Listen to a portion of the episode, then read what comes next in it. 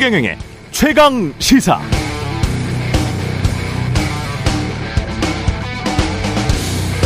네, 핵심은 인도 태평양이란 단어 속에 다 함축되어 있는 것 같습니다. 이미 과거가 되어버린 한국 정부의 강제동원 해법안이나 한일 정상회담, 앞으로의 한미 정상회담 등에서 우리가 추구하는 건 남북 대치 국면의 완화, 한반도 평화 체제 구축이어야 할 것 같은데 그건 누구나 다 동의하겠죠. 그런데 그것과는 별 상관없어 보이는 자유롭고 개방된 인도 태평양을 미국, 일본이 자꾸 외치는 것에 대한 불안감, 의구심이 있습니다. 대체 왜 자꾸 인도 태평양을 언급하는 것일까요? 결국 중국이 아닌가? 중국과 대만에서 유사시 벌어질 상황에 한국을 내모는 것이 아닌가? 혹 유사시까지 가지는 않는다 하더라도 이 갈등 국면에서 중국과의 경제 관계가 소원해지면 어쩌나 미국이 내세우는 국익 시간표에 따라서 한국 외교가 따라가기만 하면 그게 정말 한국 국익에도 부합되는 것인가? 그게 아닌 것 같다는 걱정이 듭니다. 만약 윤석열 대통령이 가리키는 손가락의 방향이 틀렸다면 우리는 나중에라도 방향을 되돌릴 수 있을까요? 이 산이 아닌 것 같아서 다시 산을 내려와 다른 산을 향해 나아갈 체력, 경제력, 국력을 보존할 수 있을까 하는 걱정이 듭니다. 문제는 늘 방향인 것 같습니다. 방향이 긴가 민가 하면 속도를 늦춰보는 것도 방법입니다. 관망하는 것도 투자란 말과 일맥상통합니다.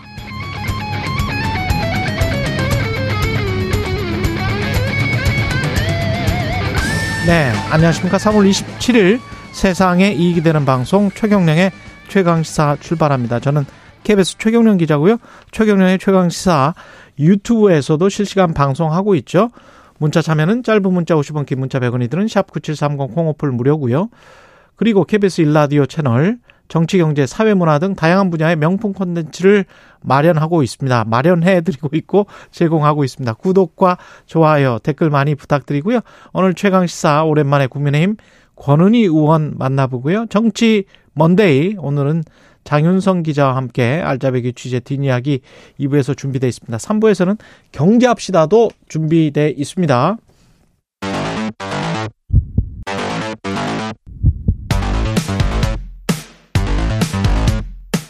오늘 아침 가장 뜨거운 뉴스 뉴스 unboxing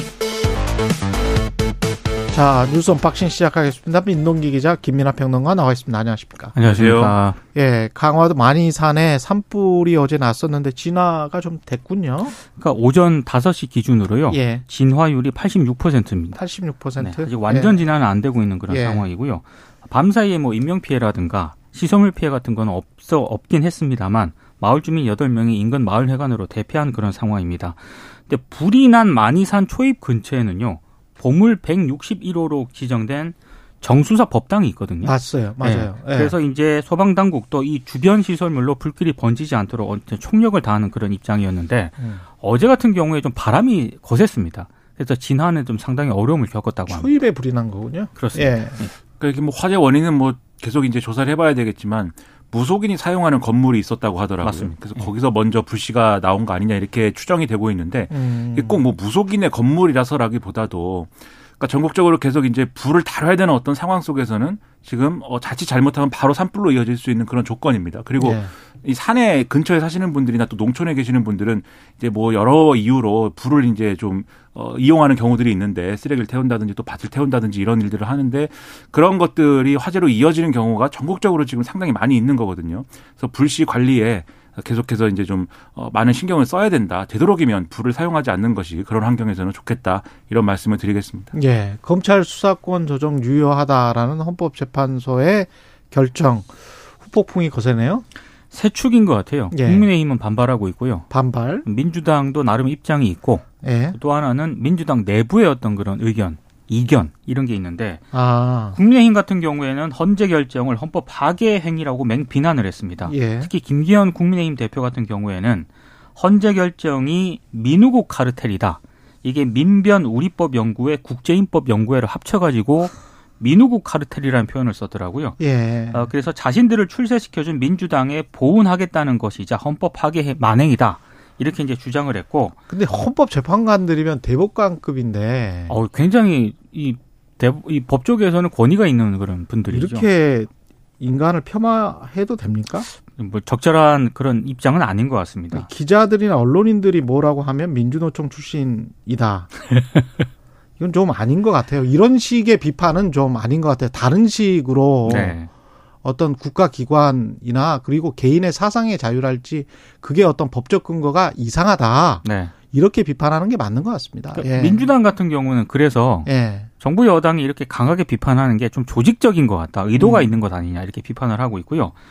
그리고 이제 한동훈 장관의 사퇴를 민주당이 요구를 하고 있습니다. 그게 임- 입장 1, 2로 갈립니까? 그- 일단 민주당이 이렇게 이제 예. 정부 여당 국민의힘에 대한 비판이 하나 있고 예. 그리고 한동훈 장관 사퇴하라 이런 요구가 있습니다. 오늘 아. 법사위에 한동훈 장관이 이제 출석을 하는데 아마 오늘 굉장히 좀 뜨거운 쟁점이 될 것으로 보이고요. 마지막 세 번째가 민주당 내부에서 좀 비판이 나오고 있거든요. 이를테면 절차적? 민영배 의원 탈당과 관련해서 예. 국민에게 일단 사과부터 해야 된다. 그러니까 어. 박용진 의원이라든가 이원욱 의원이 대표적인데, 그러니까 우리의 잘못한 것도 좀 수용을 하자. 그게 무슨 얘기냐면 그것도 맞는 말이지. 민영배 예. 의원의 꼼수 탈당이라든가 예. 국회 내 소수 의견을 존중하지 않았던 점도 헌재가 지적을 하지 않았느냐. 음. 그러니까 이런 부분에 대해서는 민주당도 좀 사과를 할 필요가 있다. 이제 이런 세 가지 기류가 있는 것 같습니다. 예. 그러니까는 국민의힘은 지금 최경 기자님 말씀하신 대로 사리에 맞는 비판을 해야죠. 김기현 의원도 판사 출신인데 모르지 않을 겁니다. 이 헌법재판소가 이렇게 결정한 어떤 배경이나 이유에 대해서 모르지 않을 거예요. 그러니까 옛날에 미디어법 처리할 때도 똑같은 논란이 있었다라는 게 언론에서 다 다루지 않았습니까? 미디어법도 뭐 예를 들면은 날치기 처리했고 그때 막 대리 투표해가지고 대리 투표한 게 또 절차적인 문제로 지적이 되고 다 이제 문제다라고 했는데 그때도 법의 효력은 인정이 됐습니다. 그러니까 그런 사례들 그러니까 절차적으로 여러 가지 문제가 있었다라고 해도 법의 효력이 완전히 그러면 무효가 돼야 되느냐의 그 쟁점에서는 사법부가 나름대로 자제를 해온 게 맞거든요. 그러면은 그런 거를 알고 있는 분이면은 거기에 맞춰서 이제 비판을 하는 게 맞다고 생각하고 오히려 그러면 예를 들면 이런 지적은 할 수 있어요. 그러면 앞으로 헌법재판소의 권한과 어떤 권능이라는 거를 지금은 너무 그러면 입법부의 어떤 잘못도 바로잡지 못할 정도로 너무 이 과소하니까 앞으로 헌법재판소를 정말 명실상부하게 그 중요한 어떤 결정을 할 수 있는 기구로 재편하자 뭐 이렇게 주장할 수는 있겠죠.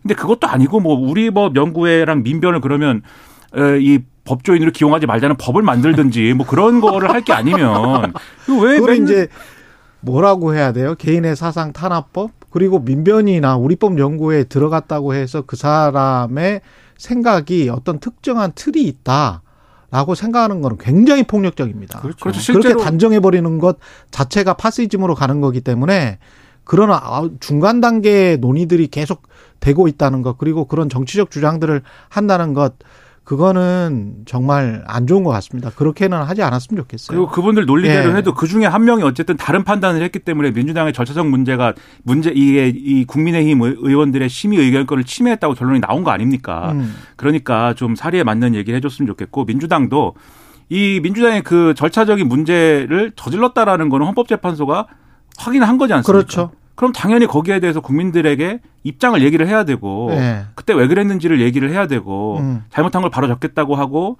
그렇게 되지 않도록 노력하겠다라고 해야 되는데 지금 비슷한 수법을 다른 법안 이 본회의 직회부 하는데도 막 써버렸잖아요. 음. 무소속으로 이제 어 해가지고 안건 조정이나 이런데 이 사실상 이 민주당 사람을 어 이 어떤 비교섭 단체 몫으로 들여보내가지고 이 의결을 이제 자신들에게 유리하게 한다거나 이렇게 해가지고 처리한 것들이 있는데 그런 것들에 대해서도 얘기를 해야 되고 그리고 지금 폭탄이라고 해야 될까요? 민영배 의원 어떻게 할 거냐 이게 폭탄 아닙니까? 그때 법사위에서 이 검찰 수사권 조정 법안 처리할 때 네. 예. 법사위에서 무소속으로 탈당했던 이 민영배 의원의 경우에는 지금 당 주류는 복당시켜야 된다 이런 얘기 한다는 거 아니에요. 근데 뭐 복당이냐 그냥 두느냐 이게 왜 중요하냐면 결국은 공천 문제랑 연결된다라는 시각이 있는 거거든요. 그렇죠. 왜냐하면 당이 요구해서 탈당한 의원이 복당할 경우에는 공천 페널티가 없다는 거예요. 근데 그게 아니고 여러, 여러 가지 절차 본인의 어떤 의사회를 통해서 복당하는 과정이 있으면 공천 페널티가 있는데 그 민영배 의원 입장에서 보면은 자기들의 조직 논리로 보면은 어, 어떤 조직적인 어떤 이 이익을 관철시키기 위해서 탈당을 하는 자기는 나름대로의 책임을 진 것인데 이게 공천 불이익으로 가면 되겠느냐 뭐 이런 항변을 하는 과정인 거 아닙니까 그러면. 근데 과연 그런 것들이 국민들이 볼 때 과연 헌법재판소에 결정하고 맞겠느냐 이런 지적 나오는 거거든요. 네. 전향적인 어떤 입장이 필요한 거죠. 민주주의를 어떻게 생각해 보면 절차를 지키는 과정에서 합의하는 것 그게 민주주의의 모든 것이다 그렇게 이제 생각할 수도 있기 때문에 이 절차에 관해서 너무 또 어, 아니, 뭐, 내용은 그러면 옳았, 옳았다고 헌재에서 판결한, 저, 결정한 거 아니냐, 이렇게 이야기하는 것보다는 절차적으로 우리가 최선을 다해서 못했다. 여기에 관해서 조금 좀 돌아봐야 될 거는 맞아요. 음. 예. 그리고 제, 지- 뭐 지난주에도 말씀드렸다시피 헌법재판소가 결정한 것은 예. 절차적으로 국회가 검사 검사의 수사권을 박탈할 수 있다라는 것이지 음. 그렇게 하는 것이 어, 바람직하고 지금 필요하고 옳다라고 결정한 게 아닌 겁니다. 수사권을 박탈할 수 있다도 아니고 이것도 자꾸 검수완박이라는 그 단어 때문에 그런 건데 그렇죠. 조정, 조정. 네. 그러니까 아니, 예. 근데 헌법재판소의 예. 결정대로 하면 박탈하는 것도 가능한 거예요. 예. 국회가 국회가 그렇죠. 결정하면. 예, 예. 그렇죠. 그런데 그렇게 할 수 있다는 것이지 지금 예. 해야 된다. 하는 것이 좋다. 바람직하다. 이렇게 결정한 게 아닙니다. 근데 그러니까 입법권의 권한이라는 그렇죠. 거죠. 그렇죠, 입법부의 그렇죠. 권한. 근데 이 네. 헌법재판소의 결정을 가지고 또 거봐라 이렇게 얘기를 하는 이 의원들이 있단 말이에요. 그렇지 않기 때문에 정확한 헌법재판소의 결정 사항을 놓고 이 결정된 내용을 놓고 각자 져야 될 책임을 져가는 것이 국민들 보기엔 좋은 것이다라는 듭니다. 마라. 결들이 다른 것들이 굉장히 많이 있다. 예, 그런 말씀인 것 같습니다. 예. 그렇습니다. 예. 그리고 이재명 아 국가수사본부장 에 관련해서 먼저 이야기를 해야 되겠습니다. 우종수라고 경찰 출신입니다. 경기 남부경찰청장이고요. 예. 내정이 됐다라고 하고 언론 음. 보도에 따르면 대통령실이 오늘 인성 결과를 발표할 예정이라고 합니다. 이 정순신 변호사가 아들 학교 폭력 문제로 낙마한 지 한 달 만에 이제 경찰 내부 인사로 귀착이 됐는데요. 행정고시 특채로 99년에 경찰에 입직을 했고요.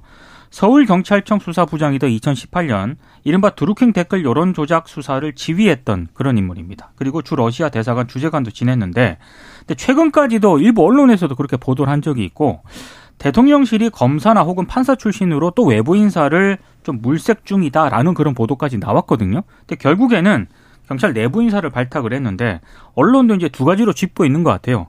정순신 변호사 낙마로 이제 검사 출신을 다시 기용하기에는 너무 그좀 부담이 컸던 점. 또 하나는 외부 제공물을 할 때는 또 여러 가지 절차에 상당한 시간이 소요가 되는 거 아니겠습니까? 이런 부분들이 좀 부담으로 작용했다. 이런 평가를 내놓고 있습니다. 예.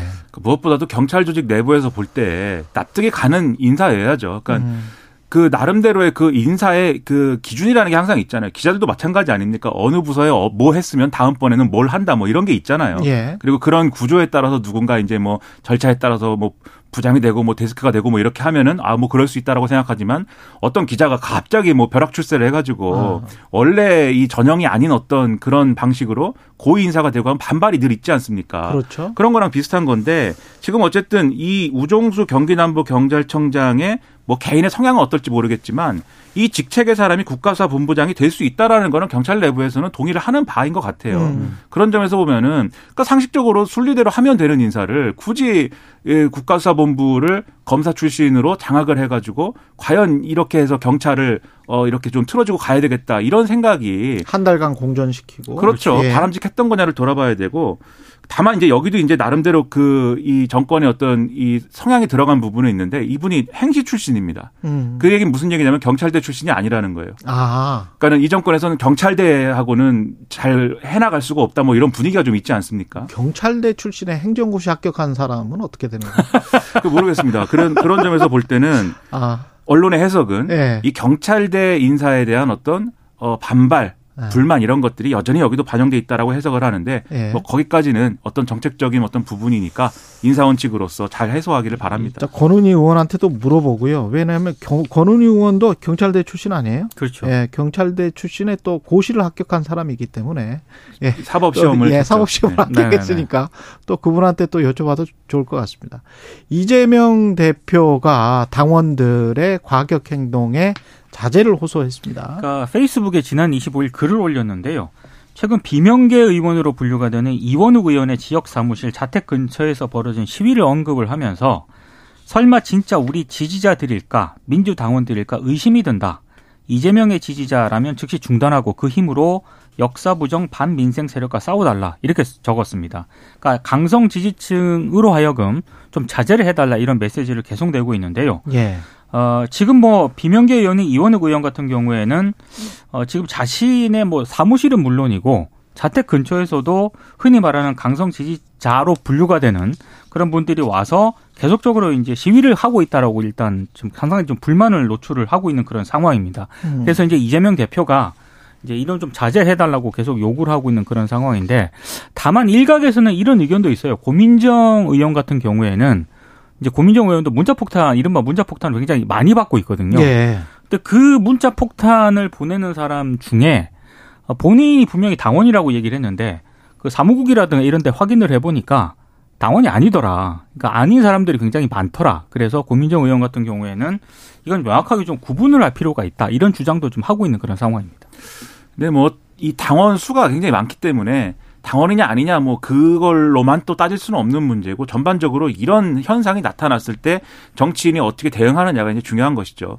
제가 볼 때는 이재명 대표가 어쨌든 강성 지지층에 대해서 자제를 요구하고 비판을 하고 이렇게 하지 말자라고 하는 것은 바람직한 정치 행위입니다. 그래서 이렇게 해가면서 이 지지층을 설득을 해내야 되는 것이지 계속 뭐 이용하거나 편승하거나 뭐 이래서는 안 되는 거거든요. 그래서 이런 이제 메시지를 낸 것은 뭐 여러모로 하여튼 이전부터 좀 그랬으면 좋았겠지만 어쨌든 지금이라도 이제 좋은 것이기 때문에 이런 행보에 대해서는 뭐 언론도 그렇고 긍정적으로 평가를 좀 해줘야죠. 근데 지금 또 언론의 보도 태도나 이런 걸 보면은 이제 와서 뭐 그런다 또는 뭐 급해지니까 그런다 또는 어, 이 말로만 그칠 게 아니라 어, 더 나아간 행동을 해야 된다. 그러니까 예를 들면 고발 조치라든가 막 그런 것까지 해라. 뭐 이렇게 이 주장을 하는데 저는 긍정적인 걸 했으면 긍정적인 걸 평가하고 넘어가는 게 그게 필요하다고 보고요. 그래서 이게 결국은 어떤 뭐 이런 행, 행위가 배경이 어떠냐에 대한 분석보다도 일단 그 점을 평가하는 게 중요한데 뭐 배경에 대한 분석이 없을 수는 없겠죠. 당장 이제 총선을 치러야 되는 그런 상황이 다가오는 과정에 음. 지금 소위 말하는 비명계들의 여러 가지 요구가 있지 않습니까? 그래서 당장 이제 지도체제를 어떻게 개편하느냐. 그래서 당장 뭐 그만두는 최고위원회 후임을 어떻게 정하느냐. 사무총장을 뭐 그만두게 하느냐 등등이 여러 논점인데 사무총장은 뭐 안고 간다는 것 같아요. 주류가 예. 볼 때는. 근데 그런 것들은 사실 당내에선 중요한데 국민들이 볼 때는 그렇게 공감되는 어떤 쟁점들은 아니지 않습니까? 그래서 앞으로도 어쨌든 책임 있는 행보를 계속 해나가는 것이 중요하지 이런 주변적인 거 가지고 충돌하고 이런 것들은 되도록이면 노출하지 말았으면 좋겠다라는 생각입니다. 아, 제가 아까 권은희 의원 경찰대 출신이라고 했었는데 제가 착각했네요. 경찰대 출신 아닙니다. 그렇군요. 네. 아, 복잡합니다. 네. 예, 그리고 민주당 곧 당직 개편한다 그러고 당직 개편하는 이유는 어느 정도 이게 내용으로 비춰지는 것들 또는 내분으로 비춰지는 것들을 좀 수습해 보자. 그러니까 지금 예. 김성환 정책위 의장하고요. 음. 지명직인 임성숙 최고위원하고 문진석 전략기획위원장 등이 최근 사의를 표명을 했습니다. 예. 그래서 이제 후속 인선을 해야 되는데 이제 후속 인선에서 비명계 의원들로 이 자리를 좀 채울 것이다라는 전망이 나오고 있고요. 다만 이제 앞서 이제 김민하 평론가도 얘기를 했지만 내년 총선에서 실무를 맡게 될 사무총장은 그대로 이제 조정식 사무총장의 유임이 될 것이다. 뭐 이렇게 지금 보도가 되고는 있습니다. 후임 뭐 누가 될 것이다라는 이름까지 나오고 있는데 어 일단 뭐 뭐 또 비명계 의원들은 사무총장도 교체해야 되는 것 아니냐 뭐 이런 요구까지 나오고 있는 그런 상황이기 때문에 일단 이거는 조금 지켜봐야 될 것 같습니다. 그러니까는 인적 구성을 바꾸면 당이 뭐가 달라지는지 그러니까요. 이것을 이것을 보여주는 것이 굉장히 중요하다. 음. 그냥 비명계도 배려했다. 이걸로 끝나서는 안 된다는 거죠. 예. 아까 그거랑 다 연, 연관돼 있는 것 같아요. 민주당이 뭐 개딸, 수박 이 논쟁 자체나 그 단어나 이런 것들이 좀 사람들을 배제하고 네거티브하고 부정적으로 네.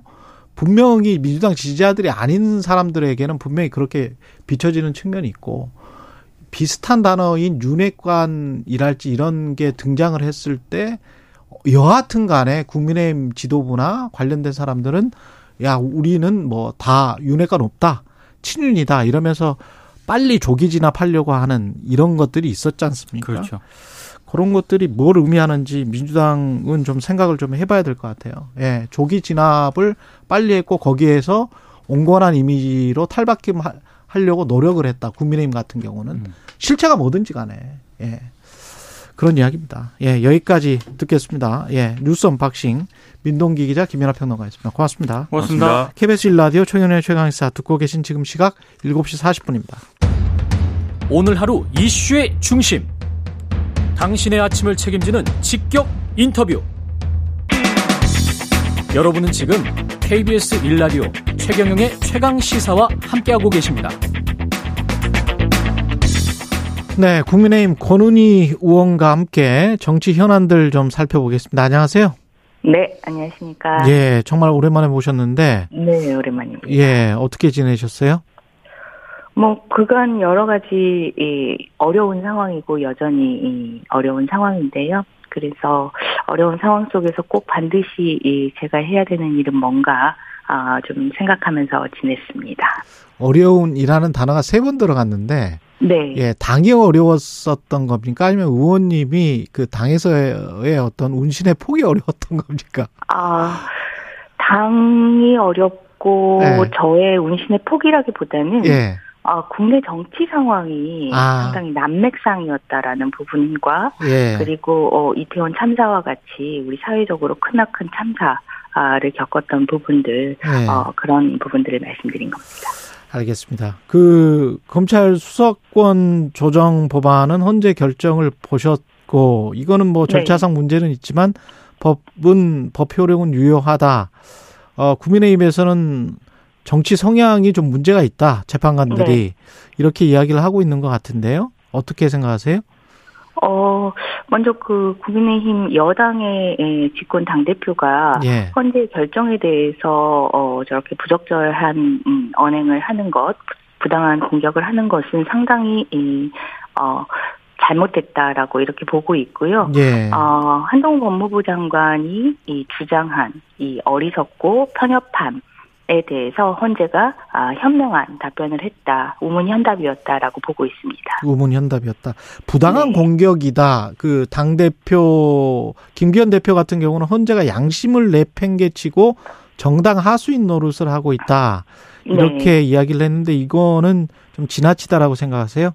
지나친 정도가 아니라 아주 잘못됐다라고 보고 있는데요. 네. 왜냐하면 현재의 내용은 이 헌법상의 그 권한이 아니다. 검사의 수사권은 예. 이 수사와 기소의 문제는 입법 정책의 문제로 국회의 권능이다라고 하는 그런 내용적인 당연한 어, 그런 판단을 했고요. 예. 그리고 그 국회에서 결정된 과정과 관련해서 안건조정위원회에서 어 일부 국회의원의 심의 표결 에, 부분이 침해된 사실은 있지만 국회 본회의에서 어, 법안이 다수결의 원리에 의해서 어, 음. 통과되었기 때문에 유효하다라고 그렇게 내린 부분에 있어서 어, 절차상의 하자의 치유로 음. 인해서 법 효력은 유효하다라는 그런 또 타당한 결론을 내렸습니다. 이렇게 내용과 아, 형식에 있어서 어, 전혀 문제가 없는 그리고 오히려 헌재가 이 권력 분립의 원칙을 잘 존중해서 내린 판단에 대해서 어, 공격을 가하는 것은 우리 헌법을 공격하는 것이라고 어, 보고 있습니다. 우리 헌법을 공격하는 것이다. 아까 그 법무부 네. 장관과 관련해서는 어리석고 편협한 질문에 헌재가 현명한 답을 내놓은 것이다. 우문현답을 한 것이다. 이렇게 말씀을 하셨는데 네. 민주당에서는 지금 장관이 사퇴하거나 탄핵까지 해야 되는 것 아닌가 뭐 이런 주장도 나오고 있더라고요. 어떻게 생각하세요? 네. 어, 어리석고 편협하긴 하지만 이 주장을 이 헌재 권한쟁의 심판 요구의 형식으로 했다는 것 자체가 탄핵 사유는 아닙니다. 왜냐하면 음. 헌재 권한쟁의 심판은 어 본인이 이 생각할 때 에, 요구할 사유가 있다라고 생각하면 요구하는 것 자체니까 절차적인 권리니까요. 그렇죠, 그렇죠. 예, 그 예. 자체가 탄핵 사유는 아닌데 예, 이, 이 검찰청법 개정안 이후에 법무부에서 어, 하고 있는 시행령 개정이나 수사 준칙 개정안이 있습니다. 예, 시행령 개정안과 관련해서도 이 법이 부패나 경제 범죄 등으로 해서 시행령에 대해서 어느 정도의 그 재량을 좀 인정해준 어, 그런 법 형식이 때문에 시행령 자체와 관련해서도 어, 탄핵 사유가 있다라고 판단하기는 어렵지만 음, 지금 현재 법무부에서 진행 중인 수사 준칙은 어, 이 검찰청법 개정으로 인해서 수사와 기소를 분리하는 이 국회의 입법 정책을 음. 어, 정면으로 거스르는 어, 그러한 방향으로 지금 수사준칙 개정안이 네, 초안이 마련이 돼서 지금 협의가 진행 중인데 예. 이법 거스르는 방향의 수사준칙이 이 확정이 된다면 이거는 어 국회의 입법권을 예, 무시하고 그 국회에서 개정된 검찰청법 개정안 을 어, 무시한 예, 위법 위법한 수사 준칙이기 때문에 예, 이에 대해서는 탄핵 소추의 사유가 될 수 있다라고 판단을 합니다. 아, 그러니까 국회에서 그 본회의에서 통과된 법을 그리고 네. 헌재의 결정까지 나왔는데도 불구하고 법무부가 수사 준칙 개정안을 마련해서 확정적으로 수사와 기소권을 분리하는 법의 본질을 위반하는 방향으로 간다면 그거는 네. 탄핵 소유가 된다. 네, 예. 판단하고 있습니다. 그렇군요. 정순신 이- 이후에 국가수사본부장 이제 새로 임명이 되긴 했는데 고그 인사검증 과정에서 왜 이런 의혹이 걸러지지 않았는지 그 왜 생기부는 삭제가 됐는지 전학은 왜 그렇게 됐는지 뭐 여러 가지 이상한 게 있지 않습니까? 네, 그 관련해서 또 교육이시잖아요. 네, 네. 이거는 뭐 뭔가 청문회를 할 필요가 있다라고 생각을 하세요?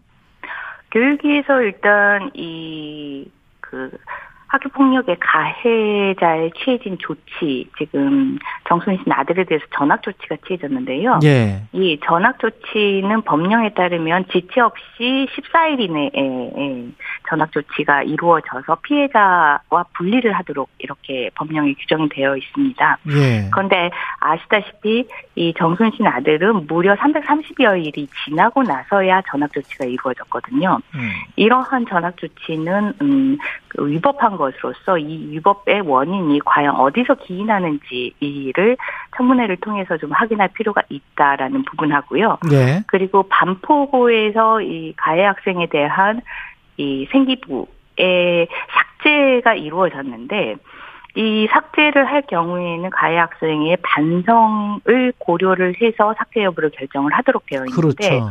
예, 이 반성과 관련해서 어떤 객관적인 자료에 이루 그 기초해서 반성이 있었다라고 판단하는 지가 지금 전혀 어 제시되고 있지 못하고 있는 상황입니다. 그러니까 법원 어. 판결에서도 반성의 기미가 없다고 그런 거 아니에요? 네, 맞습니다. 예. 반포고의 전학 가서까지 이 대법원 판결이 진행이 대법원 재판이 진행 중인 상황이었고요. 예. 네, 그러니까 반성의 에, 정황이 전혀 없었던 상황이고 그런데 이거를 담임 선생님의 의견서만으로 반성이 있다라고 판단을 했는데 음. 그렇다면 과연 담임 선생님은 이 가해 학생의 가해 사실을 알고 있었는지 예. 그 가해 사실에 대한 쟁송이 이 무려 1년 넘게 계속되고 있었다는 사실을 알고 있었는지 피해 학생에게 단 한 번이라도 연락을 해서 음. 피해 학생의 치유 정도는 어떠한지 이 부분을 확인을 하고 최대한 객관적으로 의견서를 쓰려고 노력을 했었을까라고 봤을 때 예. 지금 뭐 드러나는 정황은 반포고에서는 가해 사실과 관련해서는 뭐 전혀 모르는 뭐 그런 상황이라고 보여진다면 반포고 자체가 반포고 담임 선생님에 의해서 어떤 반성을 판단할 수 있는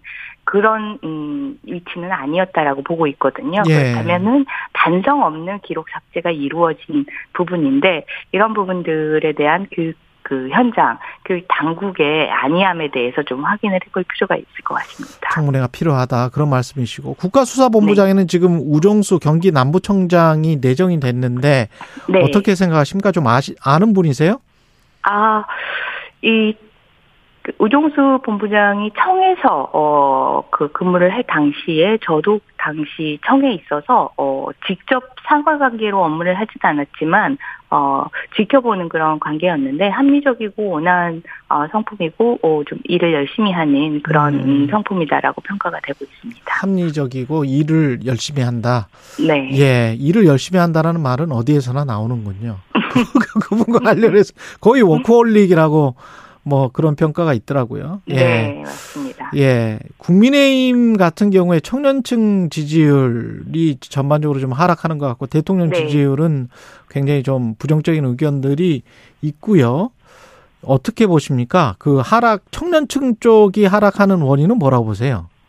어, 지지층의 지지율이 사실은 지지세가 형성이 된 게, 에, 그, 3, 30, 30, 30, 예. 어, 2030의 예. 당대표를 선출을 해서 변화에 대한 기대를 가지고 있고, 아. 또, 예, 대통령 선거 과정에서 어떤 우리 사회의 공정의 문제를 제시를 함으로써 기대를 가지게 됐었는데, 음. 그 이후에, 그 이후에 이러한 기대를 완전히 접을 만한 그러한 상황들이 계속해서 반복이 됐고, 이 기대를 계속 가질 필요가 없다라는 그런 판단을 하게끔 이르렀는데, 이런 기대를 접을, 접는 과정에서 당연히 지지율은 하락할 수밖에 없다라고 보- 보고 있습니다. 근데 이준석 말고 그러면 처- 이준석이나 이준석계로 이야기되는 천하용이 말고 네. 김병민이나 장해찬도 젊기는 한데 네. 김병민 장해찬으로는 안 됩니까? 어떻게 보세요? 어, 청년층이라는 게 단순히 나이가 네. 아, 같다라고 해서 음, 동일성을 갖는 거는 아니거든요. 예. 어, 기성 세대에 대한 어, 어떤 그 변화의 필요성, 합리적인 지적, 음. 어, 이런 부분들을 과감히 할 수 있는 그런 부분들을 즉 청년 정신을 가진 어, 부분에 음. 대해서 공감을 갖는 것인데 현재의 지도부에 들어가 있는 나이는 청년인 아, 그런 청년들이 이 청년 정신에 대한 공감대를 줬다라고는 평가할 수가 없는 상황 이라고 아. 보고 있습니다. 그래서 그런 지지율 하락 세를 멈추게 할 수 있는 그런 역할들에 대한 기대는 기대 역시 없다라고 그렇게 보여지고 있습니다. 그렇군요. 기성세대에 대한 대안이나 혁신이 돼야 되는데 그게 좀 부족하다 이런 말씀이신 것 같고. 네. 예, 예. 그 새 지도부가 이준석계를 포용해야 하느냐를 놓고 당내 의견이 갈린다고 하던데요. 어떻게 감지를 하세요, 의원님은? 어, 지금 뭐, 당대표 선거 전당대회 과정에서, 어, 드러났고, 그리고 예. 전당대회 이, 그, 선출 직후에 그 최고위원들의 발언에서도 드러났지만, 음. 이 포용을 한다라고 하는 게 진정성이 이 전혀 없다라고 어, 판단이 되어집니다. 포용을 예. 한들 하지 않는들 예. 그 포용을 한다라는 것은 그들의 목소리를 듣고 그들의 목소리에 어떤 의사결정에 예, 힘을 주는 것인데 음. 포용을 한다라는 것이 그냥 단순히 악수하고 사진을 찍는 것 이상의 의미가 없다라는 것이 아. 이 전당대회 과정이나 그 직후에 어떤 발언들을 통해서 확인이 됐다라고 보여집니다. 알겠습니다. 여기까지 듣겠습니다. 국민의힘 권은희 의원 이었습니다. 고맙습니다. 네, 감사합니다.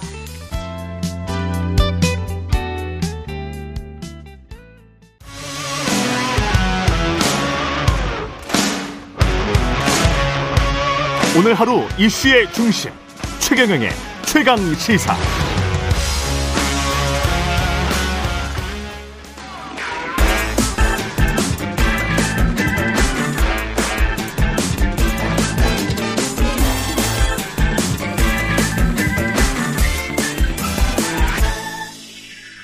네, 한 번 더 뉴스 오늘은 오마이뉴스 곽우신 기자와 함께하겠습니다. 안녕하십니까? 네, 안녕하세요. 예, 조금 전에 북한이 동해상으로 탄도미사일을 발사했다.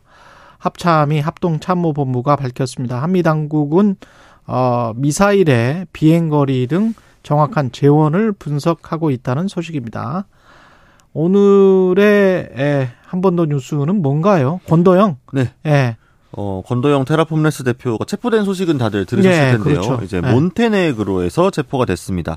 유럽 남부 발칸반도에 자리한 작은 공화국이라고 하는데요. 옛날 뭐 나이 드신 분들은 유고슬라비아 공화국 아 거기가 이제 몬테니그로 네. 세르비아 뭐 이쪽으로 막 나뉘어졌었죠. 그렇죠. 그래서 예, 권, 대, 유고 생각하시면 됩니다. 권 예. 대표가 이제 최근까지 세르비아에 체류해 네. 왔었기 때문에 바로 이웃 나라였던 몬테네그로에 음. 있는 상황이었습니다. 근데 몬테네그로 내무부 장관이 한국의 권도영으로 의심되는 인물이 수도인 포드고리차에서 검거됐다라고 했는데 국제 공항에서 위조된 코스타리카 그리고 벨기에 여권을 써서 두바이행 예. 비행기를 타려다가 적발이 됐다고 하고요. 어, 대한민국에서 이제 신원 요청을 해줬습니다. 그래서 현지 보도에 따르면 이들이 이 두 여권을 소지를 하고 있었고 대한민국 여권은 없었다고 해요. 예. 그래서 비행기 탑승을 앞두고 여권 심사를 받다가 인터폴에서 위저된 코스타리카 여권을 특정을 했기 때문에 이 여권을 사용하다가 덜미가 잡혔다고 하고요. 또 수화물 확인 결과 벨기에와 한국의 여행 서류들도 발견이 됐었고 안에 있는 여권도 역시나 위조 여권이라고 하는데 이렇게 신병이 확보된 게 작년 9월 한국 검찰이 체포영장을 발부받아 추적을 해온 지 6개월 만이었습니다. 그 범죄 영화처럼 그 거액을 주고 위조 여권을 만들고 그럴 수가 있나 보네요. 그러게요. 저도 이거는 위조 여권을 한 나라도 아니고 여러 나라 거를 막 갖고 다니면서 네, 이렇게 막 여러 나라 막막 세르비아 뭐 몬테니그로 음. 막 이렇게 못 들어본 나라들 이렇게 왔다 갔다 하고 뭐 이런 경우가 있긴 있군요. 예. 범죄인 인도를 청구를 법무부는 할 텐데 네. 지금 될 것 같습니까? 어떻습니까? 일단 뭐 당연히 네. 우리 당국은 우리나라에서 이제 처벌을 해야 된다라는 입장이 강하기 때문에요. 예. 일단 신속하게 관련 절차를 법무부와 검찰이 밟기로 했습니다. 그래서 원래 사실은 올해 1월 5일에도 이 세르비아의 긴급 인도 구속을 청구를 했었던 때가 있었거든요. 음. 그래서 원래 이제 긴급히 체포해야 되는 범죄인에게 인도 청구가 뒤따를 거기 때문에 미리 좀 체포를 해달라라고 했었는데 이게 지금 세르비아 에서 타이밍을 놓치면서 그 몬테네그로로 옮겨져 있던 상황이었거든요. 그렇군요. 네. 그래서 이 긴급 인도 구속 청구를 몬테네그로에 또 할 수 있을지 이게 효력이 있을지에 대해서 좀 긴가민가한 상황이기 때문에 네. 이렇게 범죄인 인도 청구에 대해서 송환 절차를 진행을 하겠다라는 게 검찰의 입장입니다. 우리 검찰만 노리고 있는 게 아니고 지금 미국 뉴욕 검찰도 노리고 있습니다. 네, 그렇죠. 뉴욕에서도 지금 권 씨를 데려오고 싶어 갖고 지금 굉장히 강하게 얘기하고 있는데요. 일단 몬테네그로에서 검거된 지 몇 시간이 지나지 않아서 뉴욕의 남부 연방 지방 검찰청이 기소를 했습니다. 아, 이 공소장을 보면은 이제 총 8개의 혐의가 들어가 있다고 하는데요. 일단 투자자들을 속이는 게 제일 크겠죠. 또 TV 인터뷰, 소셜 미디어에서 사기 혐의에 대해서 허위 정보를 퍼뜨리고 오해를 불러일으킬 수 있는 발언도 했다. 그리고 루나와 테라 USD 이런 가상화폐가 관련해서 투자자를 속였고 또 이 과정에서 혐의와 이름이 밝혀지지 않은 미국의 거래업체와 함께 시세도 조작했다. 조작했다. 네, 그래서 증권 사기, 통신망 이용 사기, 상품 사기 막 이런 것들이 겹쳐 있습니다. 음, 그래서 결국 몬테네그로가 권 씨를 한국으로 보낼 건지 미국으로 미국으로 보낼. 건지 이게 좀 이 몬테네그로의 판단이 달려 있거든요. 그래서 거기다 그 저 권도영 씨는 자기가 어디로 갈지도 선택할 수 있는 거 선택할 수 있는 겁니까? 아 근데 그 뭐 본인 의견은 전달할 수 있지만 의견은 전달할 수 예, 있다. 그래서 결과적으로 몬테네그로 판단하는 게 나름인 거고 근데 예. 좀 차이가 있는 게 어쨌든 미국 검찰은 기소를 했고 예. 우리나라 검찰은 어쨌든 체포영장을 받아서 수사 중인 상황인 아, 거잖아요. 우리는 아직 기소도 못 했고. 네, 그렇기 때문에 네. 이런 경우에는 먼저 기소한 국 가의 우선권이 있기 때문에 뉴욕 검찰에서 세포 소식을 듣자마자 빠르게 일단 기소로 치고 나간 걸로 보이거든요. 권도영은 미국 가기를 싫어할 텐데 거기 가면 한 100년 때린대요. 이런 거 같은 경우는 지금 한 50조가 지금 넘는다며요. 피해액이. 그렇죠. 51조 2조 막 네. 그런 상황이니까요. 예. 그럼 한 100년이면 못 나온다는 이야기잖아. 거의 무기징역이라는 이야기인데 한국은 경제사범에 관해서 약간 좀 미국보다는 상당히 낮죠. 청량이 조금 다른 네. 상황이니까요. 또. 예. 근데 또 어쨌든 결과적으로는 그래서 몬테네그로가 어디에 보낼지인데 음. 몬테네그로가 또 지금 당장 보내겠다는 입장도 아니라서요. 이 부분도 조금 봐야 될 것 같긴 합니다. 몬테니그로에 그대로 남아 있을 수. 몬테니그로에서는 지금 잡혀 있는 게 공문서 위조로 잡혀 있는 거죠. 네, 그래서 원래 72시간 구금으로만 잡혀 있었는데 예. 최장 지금 30일로 일단 구금 시한을 연장을 해뒀습니다. 그러면서 일단 여권을 위조했으니까. 네, 그래서 공문서 위조 혐의로 기소를 하겠다고 했기 때문에 어쨌든 지금 잡혀 있는 국가에서 자국의 이 법적인 절차가 끝나고 나야 미국이든 한국이든 송환을 보낼 수도 있다 해서 이런 입장이기 때문에 예. 몬테네그로 당국에서는 일단 자신들의 요 법적 절차를 먼저 완료를 하겠다라는 게 좀 주요한 이 기조로 보이거든요. 좀 시간이 걸리겠습니다. 네, 예. 권도영 대표 측은 지금 변호사를 분명히 샀을 거고. 네. 그렇죠? 예. 구금 연장에는 반 반발하고 있습니까? 네, 일단 항소를 하겠다고 했습니다. 그러니까 음. 일단 권 대표 측이 강하게 문제 제기를 한 게 절차상의 문제가 있다. 절차상의 부분은. 문제가 네. 있다. 그래서 한국어 통역이 제공되지 않았기 때문에 이것도 좀 이 신문부터가 좀 문제가 있었다라는 입장을 밝히고 있는데요. 영어는 잘하던데. 네, 그래서 이제 재판부에서 몬테네그로 네. 재판부에서 이를 받아들이지 않은 게 네. 당신은 한국어 통역이 필요한 사람이 아니다. 그러니까 네. 영어 능력이 상당히 하고 있고 영어를 이해하고 있기 때문에 이 사실을 검사가 확인을 했고 예. 그래서 한국어 통역을 제공하지 않았다는 이유로 재판부 기피를 하기엔 좀 어렵다라고 기각을 어렵다. 한 상황입니다. 그래서 예. 일단 변호인 측에서는 어 모국어 통역이 제공되지 않았기 때문에 방어권을 박탈되어서 이 부분에 대해서 혐의에 대해서 제대로 답변조차 못했기 때문에 음. 이번 구금 연장은 좀 부당하다라는 입장을 갖고 있고요. 예. 또 재판부가 이제 도주 우려가 있다는 혐- 혐의로 이 연장을 결정했는데 정해진 기간 내에 항소를 하겠다라고 해서 이것 가지고도 지금 몬테네그로 안에서 좀 티키타카가 있을 것 같습니다. 왔다 갔다 하면서 예, 공방이. 여기까지 듣겠습니다. 오마이뉴스 과구신 기자였습니다. 고맙습니다. 감사합니다. 예. 여러분은 지금 KBS 1라디오 최경영의 최강 시사와 함께하고 계십니다.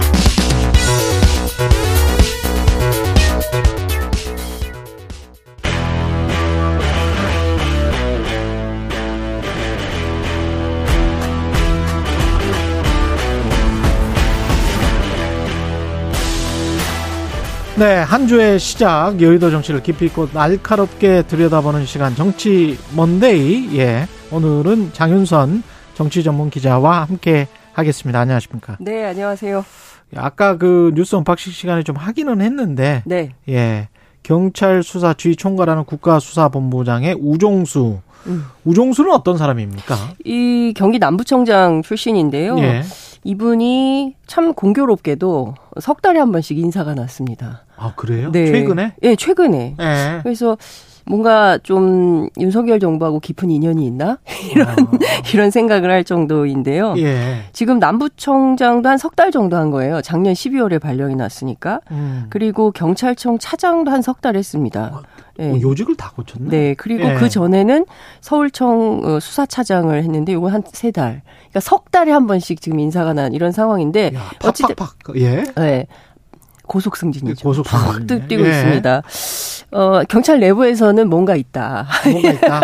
이렇게 좀 보고 있는데요. 여하튼 네. 1994년에 행정고시 패스를 했어요. 38회 합격을 했는데요. 합격자 명단을 봤더니 검찰 사무직으로 처음에 임용이 됐더라고요. 검찰 사무직으로. 예, 그랬다가 99년에 경제형으로 경찰의 특채가 됩니다. 그래서 수사 외사 형사국 주로 수사 기획 그리고 경찰 내부에서는 뭐 일선의 현장을 막 뛰는 그런 수사 전문가라기보다는 네. 기획과 정책 파트 전문가다. 그러니까 검찰이 있다가 경찰로 간 사람이네요. 그렇죠. 그러니까 기본적으로는 네. 바닥부터 현장을 체득한 현장파 경찰은 아니다. 이런 평가를 하고 있습니다. 2018년 서울청 수사부장 시절에는 드루킹 수사했었고요. 그리고 작년 6월 서울청 수사차장일 때는 박원순 전 서울시장 성추행 의혹 사건 전담 TF 팀장을 한 바 있습니다. 예. 근데 실제로요 경찰 안에서는 우종수가 간다라는 소문이 굉장히 많이 돌았었어요. 그 전부터 예, 예. 올 초 작년 연말부터 굉장히 많이 돌았고 어 실제로 내부에서는 준비된 인재다라는 얘기가 있습니다. 준비된 인재에서 간다 이렇게 지금 소문이 근데 돌았던 그렇죠. 겁니까? 그런 건데 아, 그런 예. 건데 이제 그 정순신 변호사가 검찰 특수통이잖아요. 그래서 예. 기본적으로는 검찰을 할 거다. 그런데 음. 혹여라도 윤희근 청장이 이태원 참사 문제에 대해서 책임지고 물러나게 되면 음, 후임으로 갈 가능성 넘버 원이 우종수다. 이런 얘기가 돌기도 했었습니다. 그렇군요. 예. 그런데 실제로 정순신 변호사가 낙마한 다음에 또 검찰을 꽂을 거냐. 이거 좀 너무 심한 거 아니냐. 쉽지 않죠. 그렇죠. 그리고 한달 경찰 동안 고민했겠죠. 그렇죠. 예. 경찰 내부에서도 가만히 있지 않겠다. 음. 이런 분위기가 실제로 일선 형사들 사이에 있었던 측면이 있습니다. 아, 뭐 그런 분위기를 좀 반영을 해서 윤희근 청장도 국회에 나와가지고 내부에 역량 있는 사람을 찾는 게 맞지 않느냐. 음. 이것이 나의 의견이다. 이런 얘기를 이것이 나의 예, 의견이다. 이렇게 피력한 바 있습니다. 그렇지만 앞서 말씀하신 대로 한 달째 내부냐 외부냐 대통령실은 답이 없다. 음. 어, 어떻게 하라는 거냐. 계속 결정을 못 하고 있다가 어, 한간에는 지검장에서 퇴직한 변호사 출신을 찾고 있다. 아니다. 현직 검사가 해야 된다. 막 이런 소문이 계속 돌았어요. 예. 그런데 아시는 것처럼 검사장이 차관급이 잖아요. 그렇죠. 그런데 이 국수본부장이 차관보입니다. 차관 보호예요. 예, 그러니까 예. 검찰 출신들한테는 딱히 매력적이지 않다. 이렇게 아. 생각을 이제 하다가 내가 검사장에서 왜? 왜 차관보인, 거로 예, 네, 내려가. 이건 좀 예. 아니지 않냐. 이제 예. 이런 생각들을 하는 과정에서 잘 적절한 사람을 못 찾은 거죠. 예. 그러다가 발탁된 케이스가 우종수다. 이제 이런 얘기를 하고 있는데요. 경찰 내부 취재를 해보면 막판까지 올랐던 사람이 두 명이라 그래요. 우종수 남부청장 그리고 이영수 이영상 인천청장 이분도 어. 근데 중요한 것은 두 분의 특징이 있습니다. 예. 비경찰대. 아 비경찰대. 네. 경찰대가 아니어야 된다. 경찰대가 아니어야, 아니어야 된다. 된다. 이런 원칙이 굉장히 중요했다. 이 이영상 청장은 간부 후보생 출신입니다. 아 간부 후보생. 네. 그렇군요. 경찰대는 절대 아니어야 된다. 막 이렇게 얘기하다 보니까 제가, 제가 예, 뭔가 있었나 봅니다. 예, 제가 예. 약간 뭐 파파라치 비슷하게 너무 개인사를 얘기한 것은 아닌가. 예. 어쨌든 취재해 보니까 그렇습니다. 아, 앞으로 뭐 국가수사본부장은 어떤 과제가 있습니까? 이게 어떤 직책이죠? 그 아시는 것처럼 이게 국수본부가 태동하게 된 핵심이 검경 수사권 조정에 있지 않습니까? 그렇죠. 예, 검경 수사권 조정 이후에 사실은 경찰의 독립성과 중립성을 지키면서 어 경찰 수사의 전문성을 발현해야 되는 어떤 핵심 컨트롤 타워 기능을 해줘야 되는 거예요. 음. 그런데 이 우종수 청장의 스타일이 경찰의 입장을 대변하기보다는 검찰의 논리에 끌려다닐 가능성이 높. 높은 거 아니냐. 음. 그래서 실제로는 경찰 내부에서는 잃은 과거 경찰의 모습이 되풀이되지 않을까 우려 섞인 시각도 나오고 있습니다. 그런데요, 어, 경찰 내부 취재를 해보면 엄청난 성과주의자라는 거예요. 예. 그래서 굉장히 빡세게 일할 가능성이 높다. 예. 예, 그래서 주 69시간 경찰이 앞장서서 모범적으로 실천할 가능성이 매우 높다. 굉장히 예. 우려를 하고 있는데요. 남부청의 한 그 직원이 이런 얘기를 했대요. 음. 앞서 제가 이제 우종수, 이영상 두 분 경쟁한다고 말씀드렸잖아요. 예. 이영상이라는 분이 어떤 분인지는 모르겠지만 우종수만은 안 됐으면 좋겠다 이런 얘기를 하기도 했다고 합니다. 그래요? 예, 그러니까 실제로 상당히 일을 빡세게 많이 시키는 분이고 특히 노동조합 문제, 민주노총 상당히 강경 대응할 가능성이 높다. 아, 그리고? 용산 경우는 말할 것도 없고 집회 시위 대응 앞으로 음. 세질 거다라고 전망을 하고 있습니다. 무엇보다 윤석열 정부의 코드 맞추기가 본격화될 거고 음. 코드 따라서 맞추기. 예, 예. 따라서 어, 시민들하고 불필요한 충돌이 생기지 않을까 너무 걱정된다. 이런 일선 경찰들이 얘기를 하고 있고요. 또 한 가지는 이태원 참사와 관련해서 물론 경찰 책임이 없는 것은 아니지만 음. 일선 형사들만의 문제냐 그렇게 책임을 떠넘길 문제냐 이것은 음. 좀 유감이다. 이런 의견도 나오기도 합니다. 방향이 그래도 국가수사본부면 다양하게 진행이 네. 돼야 될 텐데 어떤 검찰이나 대통령실의 코드 맞추기로 그런 수사만 한다면 또 그것도 좀 문제가 될 수도 있겠죠. 나중에. 예. 그리고 이제 다음 취재 내용을 좀 볼 텐데 이게 또 흥미롭습니다. 이준석 전 대표가 순천 진주를 오가면서 순진한 계획이라는 음. 교육봉사 프로젝트를 이야기를 했는데 이게 뭐, 뭡니까? 예. 그러니까 이제 순천에 기반을 두고 음. 진주가 한 편도 한 40분 거리라고 해요. 그래서 예. 예. 그래서 순천에 이제 그 있으면서 예. 진주에 왔다 갔다 하면서 뭐 중학교 2학년 학생들 수학 무료 과외를 아. 하겠다 여러 그 저 멘토들을 받아서 뭐 이런 예. 거랑 그리고 이제 순천에서는 이제 순천 정원 박람회가 있는데요. 예. 여기에서 영어 중국어 통역 봉사를 하겠다라는 음. 입장입니다. 한 석 달 정도 진행이 될 예정인데 그런데 어 정원 박람회 조직위원회에서 곤혹감을 피력하고 있어요. 예. 어 윤석열 대통령이 온다. 음. 근데 어 이준석 대표가 통역 봉사를 한다 그러면 이거 어떻게 해야 되냐 좀 예. 부담스럽다. 그리고 이미 자원봉사 모집 기간이 끝났다. 예. 이 상황에서 개인적 차원에서 통역 봉사 이거 허- 허용할 거냐 말 거냐 지금 내부에서 논란이 좀 있는데요. 그래서 관련해서 취재를 했어요. 이, 이 상황이다 어떻게 할 거냐 그랬더니 이준석 대표 측은 잡음 없이 진행되도록 노력하겠다라는 건데요. 좀 상황은 좀 봐야 될 것 같은데 그러면 왜 순진한 계획이라는 타이틀을 걸고 순천 진주 왔다 갔다 왜 하냐? 순천 진주일까요? 일단 기본적으로는 그, 어, 전남의 동부, 인 순천, 예. 그 다음에 경남의 서부인 진주, 이렇게 예. 작은 중소도시를 돌아다니면서, 어, 실제로 교육과 통역봉사, 그러니까 좀 더 낮은 정치를 하겠다는 교육. 걸로 네. 보입니다. 근데 이제 기본적으로는 이 대표 입장에서는 뭐라도 해야 되는데 총선이 본격화하려면 약간 찬바람 불 때까지는 시간이 굉장히 많이 남았고 그리고 또 그 사이에 국회 정개특위 안에서 어떤 제도적 변화가 생길지 현재로서는 알 수가 없는 이런 생- 상황에서 또 이준석과 천화동인이라는 새로운 정치 브랜드가 생겼기 때문에 음. 이 시간을 좀 무용하게 보낼 수는 없다. 그래서 뭐라도 해야 된다 이런 차원에서 좀 기획이 된 것 같고요. 어, 특징적으로는 국민의힘 2030 지지율이 20%에서 지금 오르지 않고 있는데 예. 여전히 이준석계라고 불리는 이 젊은 어, 소위, 소위 개혁보수 진영에 대해서는 15에서 20%의 지지율이 있기 때문에 이걸 또 완전히 무시할 수 없는 이런 상황인 것도 있는 거예요. 여러 예. 가지가 착종된, 어, 상황 속에서 중요한 포인트는 정치의 효능감이다. 음. 이렇게 보는 것 같습니다. 예. 그래서 2030이 어떤 정치의 효능감을 맛보게 할 것인가가 이준석 대표의 어떤 과제인 것처럼 되어 있다고 하고요. 실제로 이거 말고도 다른 영역에서 다양한 정치 어떤 효능감을 볼 수 있는 뭐그 활동을 계획하고 있다 이런 얘기를 하고 있습니다.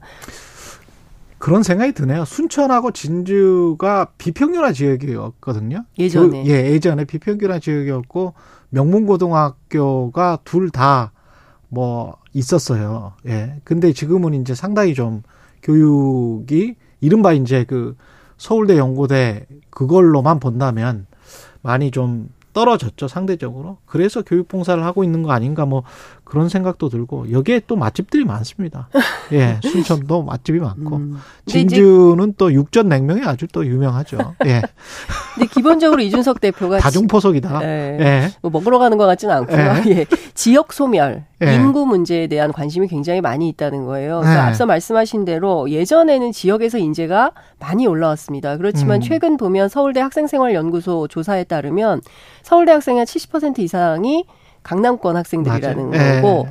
강남 아니면 목동 출신들 아니면 사실 이게 진입 장벽이 높아서 아니면 특목고 그렇죠. 예. 그러니까 지역의 출신들이 서울로 오기가 굉장히 어려운 이런 상황인 것이죠. 음. 여기에서 어떤 새로운 대안을 마련해 보겠다라는 판단도 하고 있는데 이거 굉장히 장기 과제인 걸로 보이고요. 음. 여하튼 이준석 대표의 움직임을 좀 주목해서 볼 필요는 있겠다라는 생각이 좀 듭니다. 메시지가 좀 있어요. 네. 그리고 이준석 전 대표가 새로 낸 책에도 이런 비슷한 이야기들이 있습니다. 예, 구체적으로 뭐 생각하는 것들이 좀 있겠죠. 예, 또 다로 뭐 속으로 생각하는 또 다른 메시지들이 분명히 있을 거예요. 그거는 나중에 차차 이야기를 할 것 같은데 이게 지금 저 국민의힘 같은 경우는 천하용인 그리고 이준석계를 뭐 끌어 끌고 가는 겁니까? 아니면은 나중에 뭐 총선 가까워와서 우리가 원래 우리가 남이가 뭐 이쪽으로 가는 겁니까?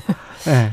그러니까 약간 팽 분위기이긴 하죠. 지금 팽 분위기예요? 예, 팽 확실히? 한 아니요. 네. 그렇진 않습니다. 확실히는 아니고. 네, 그러니까 그 기억하시겠지만 음. 우리가 복귀를 해보면 조수진 최고, 김재원 최고가 영구 추방론을 얘기를 했었지 않습니까? 네. 나가라, 어, 같이 할 수 없다 이런 주장을 했는데 앞서 말씀드린 대로 그럼에도 불구하고 국민의힘에 이준석 대표를 지지하는 그룹이 있는 거예요. 무시하기 어려운 흐름이고 20, 20 30대 지지율이 안 오릅니다. 그러면 뭐 호프 미팅하고 뭐 이러면 오를까 그렇지 않다라고 보는 거예요. 정치 효능감을 보여줘야 되는데 국민의힘 내부는 그럴 만한 여력이나 판단 이것은 안 하고 있는 걸로 보입니다.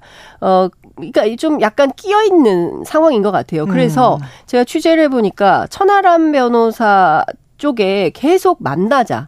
일단 만나자. 라고 제안은 하고 있는 것 같아요. 김기현 대표가 예. 문자도 보내고 뭐 음. 등등 만납시다. 얘기 좀 합시다. 그런데 천하람 변호사는 만나서 뭐 할 건데. 그러니까 이를테면 아. 사진 찍고 악수하고 이런다고 지지율이 오르겠습니까? 그렇지 않습니다. 그러면 어떤 의제를 가지고 뭘 함께 하자는 것인지 그 로드맵을 보여주세요. 그러면 만나겠습니다. 음. 뭐 이런 상황인 것 같습니다. 그러니까 천하람 변호사도 내부에 이런 고민이 있다는 거예요.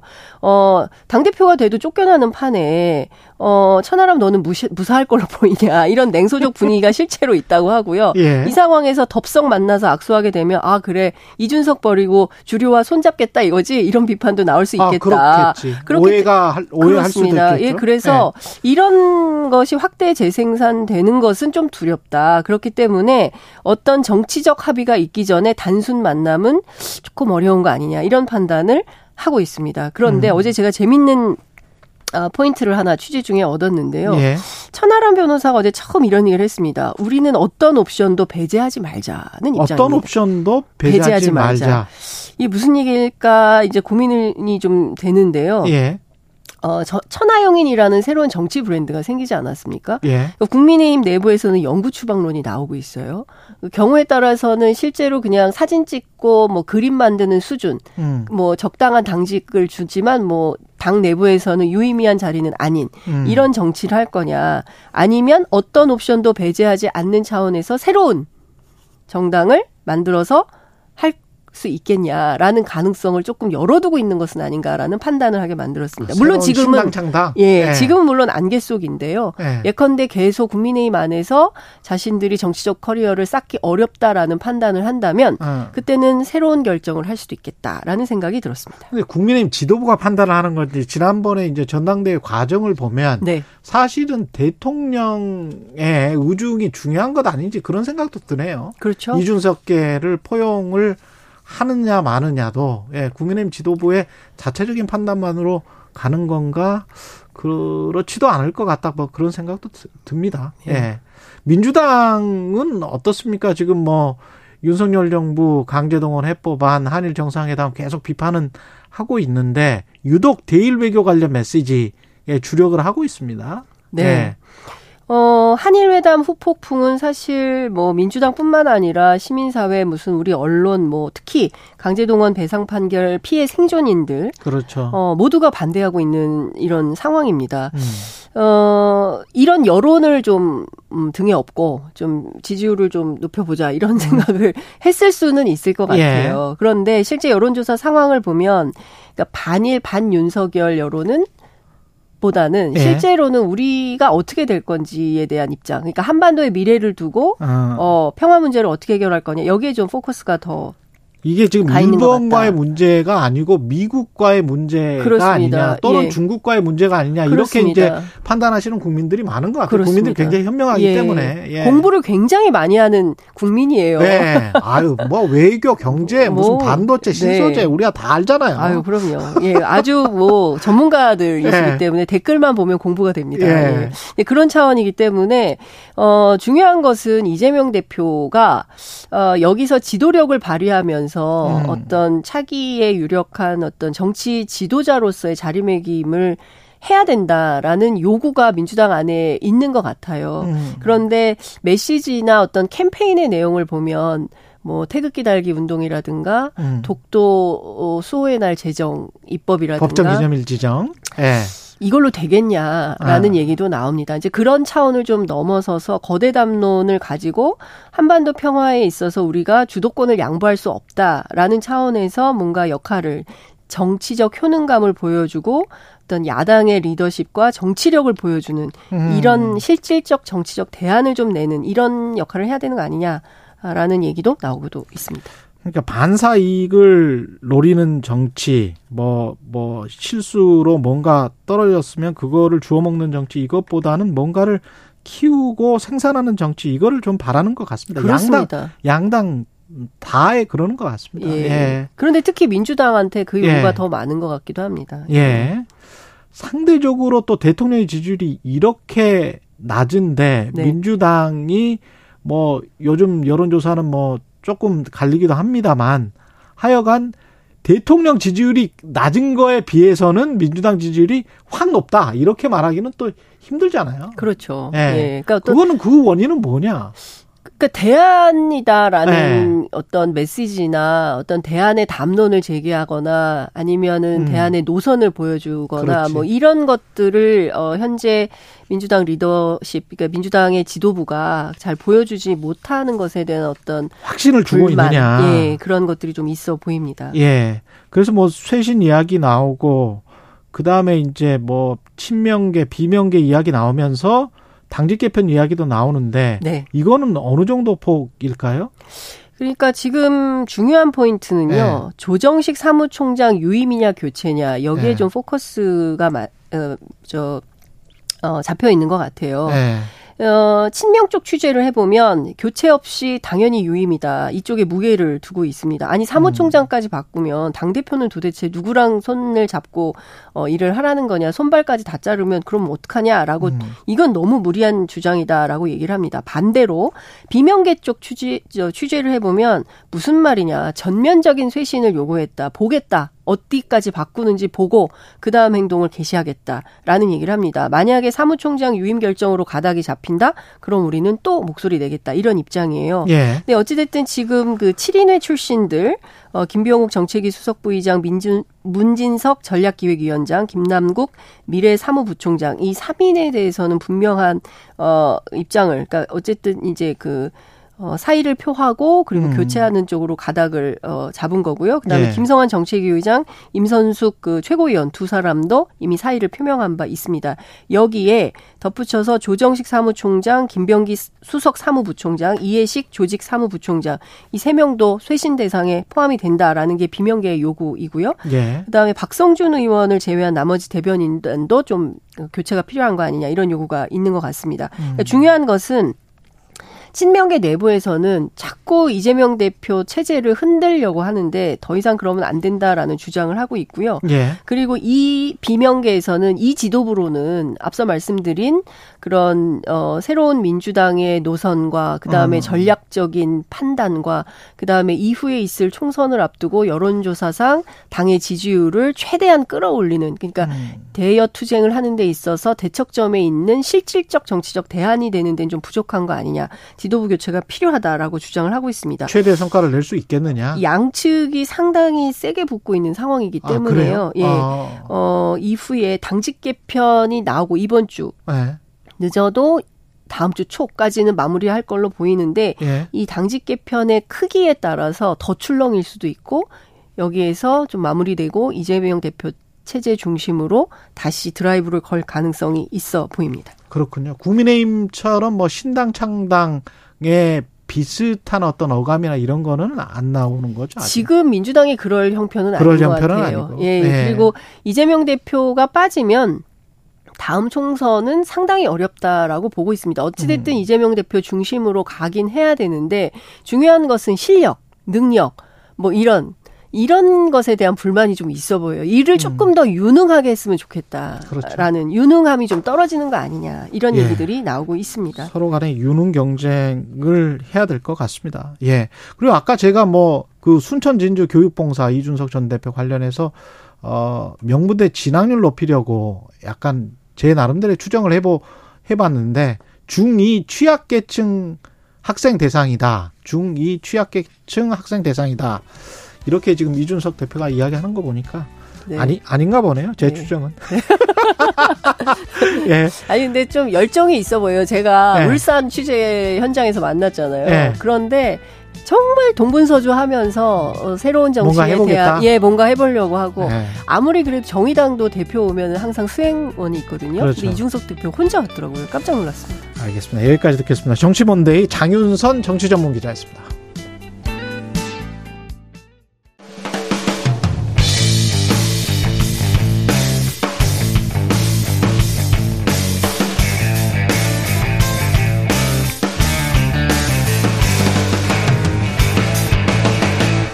최경영의 최강 시사.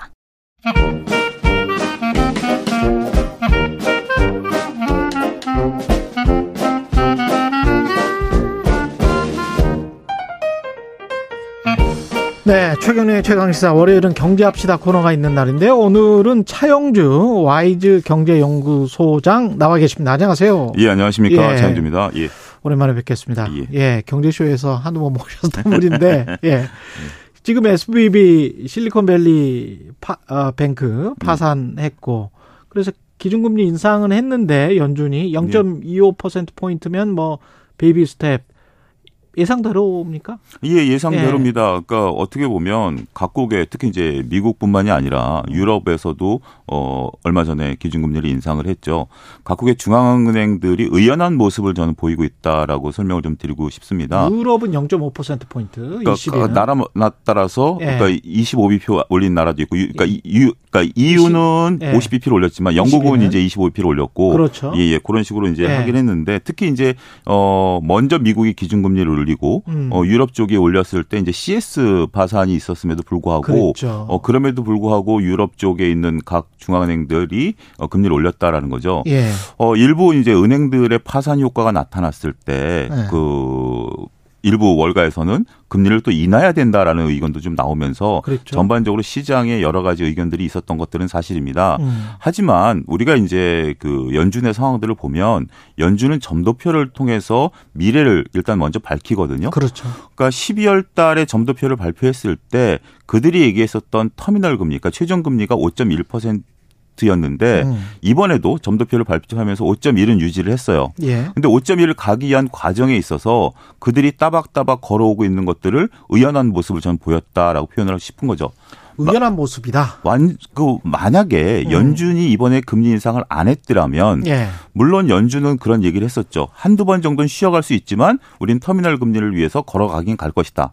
근데 오히려 쉬워졌다라면 시장은 다른 해석이 가능했을 수도 있을 것 같습니다. 터미널 금리라는 말씀하셨는데 어, 최종 금리. 예, 터미널 예. 금리 하면 우리가 이제 고속버스 터미널 생각하시면 될 것 같아요. 예. 그 이제 우리가 종착역이 예. 이제 터미널 금리이기 때문에 음. 어, 미국은 기준 금리가 25bp 차이가 나지 않, 그러니까 이제 갭을 두고 있지 않습니까? 예. 이번에 이제 미국의 기준 금리는 4.7에서 5.0이죠. 예. 어, 이것을 잠깐 설명드리면, 어, 우리나라 같은 경우 기준 금리를 정하면, 음. 한국은행이 정하면 시중은행이 바로 그게 적용이 되고, 저희 이제 소비자들이 이제 그렇죠. 느낌이지만, 대출 예금. 예. 미국 같은 경우는 이게 연방 기금 금리라 그래서 연방은행이 정하면 시중은행들이 연방은행에 돈을 맡길 때 적용하는 금리예요. 그렇죠. 어, 이게 이제 시중의 개인들에게는 또 차별성이 있는 거지만 음. 돈을 많이 맡기면 금리가 높고요. 음. 5%를 받을 수 있고 그렇죠. 돈을 조금 맡기면 4.75를 받는 거죠. 그렇죠. 그래서 터미널 금리 4.1이라고 한다라면 예. 평균하고는 약간 차이가 있긴 합니다만 예. 한 차례 정도 금리를 더 올릴 수 있다라는 여지를 남겨놓은 거고 아. 어, 그런 부분들인데 오히려 지금 이제 이 은행에 대한 어떤 뭐 부도라든지 뭐 이런 어떤 뭐 아. 뱅크런이라든지 이런 것들이 과거에 우리가 이제 서브프라임 때에 트라우마가 있기 때문에 음. 이것을 자칫 잘못해서 어떻게 보면 뱅크런이라는 것은 심리적인 부- 요소도 아, 굉장히 그렇죠. 중요하지 않겠습니까? 그렇죠. 어, 그렇기 때문에 이것을 어 지금 이제 미국 그 금융 당국은 음. 별 문제 없다라고 얘기를 하고 있고 음. 소비자들은 불안해하면서 특히 이제 지방 은행에서 그 큰 은행으로 어, 자금의 로테이션이 일어나고 있는 상황인데 예. 오히려 연준이 25p를 하면서 우리는 그냥 갈 길을 가겠다. 아. 어, 이 금리 문제로 인해서 은행 문제가 더 불거지는 않을 것이다. 어, 이런 모습을 좀 보였다라고 해석이 가능할 것 같습니다. 근데 지금 아까 언뜻 한 예. 번더 올릴 수 있을 것 같다 이렇게 말씀을 하셨는데 예. 그리고 시장의 기대와는 약간 좀 다르잖아요. 사실은 네. 월스트리트와는 좀 다른데 그 미국의 페드 그 관계자들은 2024년까지 그러니까 속도와 바- 속도가 중요한 것 같은데요. 네. 2024년까지 한 4.3을 이야기하는 예, 것 4.3. 같아요. 예. 그런데 지금 시장에서 나오는 이야기는 올 연말에 4.3 이야기를 하는 분들이 있더라고요. 실제로. 어, 예, 그렇습니다. 그러면 이게 지금 1년이 차이가 나는 거예요. 네, 예. 이거 이 갭을 어떻게 메꿀까요? 아니면 아까 의연한 어 외로운 코뿔소의 뿔처럼 그냥 갈까요? 패드가. 어, 저는 그 후자 쪽이다라고 말씀드릴 수가 그냥 있겠습니다. 코뿔소의 예. 뿔처럼 묵묵히. 어, 왜냐하면 작년에도 연준은 네. 어, 6월부터 점도표를 발표했을 때 그때 음. 당시에 목표 금리가 얼마였냐면 3.5였고요. 예. 그 다음에 9월 달에 4.5, 12월 달에 5.1의 터미널 금리를 제시를 했고요. 네. 그걸 걸어왔어요. 하지만 월가에서는 계속해서 금리를 올리지 말라라든지 음. 아니면 일부에서는 또 연준 위원 중에 한 분인 매파적인 분들은 뭐 6%대까지 금리를 올려야 된다라는 등 테일러 준칙을 얘기하면서 나름대로 논리적 근거를 대고 이렇게 그렇죠. 했지만 그렇죠. 연준은 지금 돌이켜 보면 네. 그들의 말을 바꾼 건 아니에요. 오히려 월가에서 네. 그 연준이 이번에 75bp를 할 거야, 50bp를 할 거야, 25bp를 할 거야 해, 그러니까 연준은 맞죠. 나름대로 맞아요. 따박따박 걸어왔다라는 거죠. 네. 자, 어 4.3이 되려면 이제 피봇이 일어나야 되겠죠. 연준의 네. 방향이 바뀌어야 되겠죠. 뭐 데이터가 만약에 근데 달리 나왔다. 어, 그렇죠. 인플레, 인플레 이션이 급격하게 하락하고 실업률이 갑자기 급격하게 증가한다. 미국 같은 경제에서는 충분히 그럴 수도 있거든요. 어, 그럴 수도 있는데 예. 한편으로는 그런 게 좀 어려운 게 뭐냐면 음. 미국이 9라는 CPI에서 6까지 내려왔을 때는 좀 빠르게 내려왔죠. 그랬죠. 근데 이제 6에서부터 내려오기 시작하면 예. 저항대에 이제 부딪힌 거죠. 아. 상당히 이 퍼센테이지가 아. 커지게 되기 때문에 그때는 좀 아주 기형적이었고 군은 그렇죠. 예. 부는 기형적이라 하더라도 아. 지금 여기서 내려 또 한 가지는 실업률이 꿈쩍을 안 합니다. 실업률이 지금 꿈쩍 예, 3.7에서 예. 더군다나 미국이 IRA법이라든지 칩스법이라든지 이런 걸 통해서 막대하게 지금 고용을 창출하고 있다라는 면도 있거든요.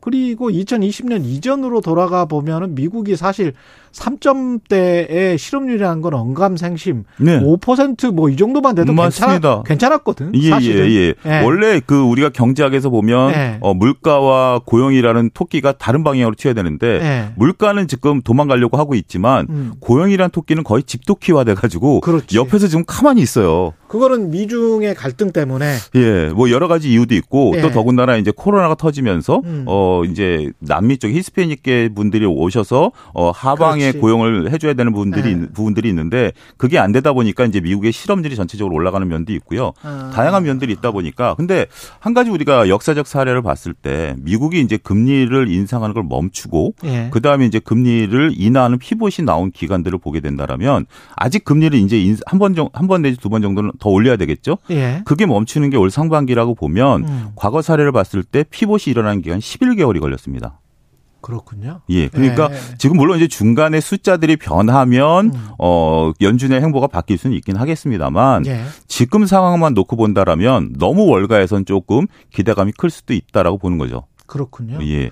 그러면 지금 말씀하시는 것처럼 그렇게 된다면 예. 2024년까지 4.3 4.3 이번에 그- 올렸죠. 예. 4.1에서 4.3으로. 그들의 전망치대로 그렇게 된다면 그러면 우리로서는 좀 난감한 거 아니에요?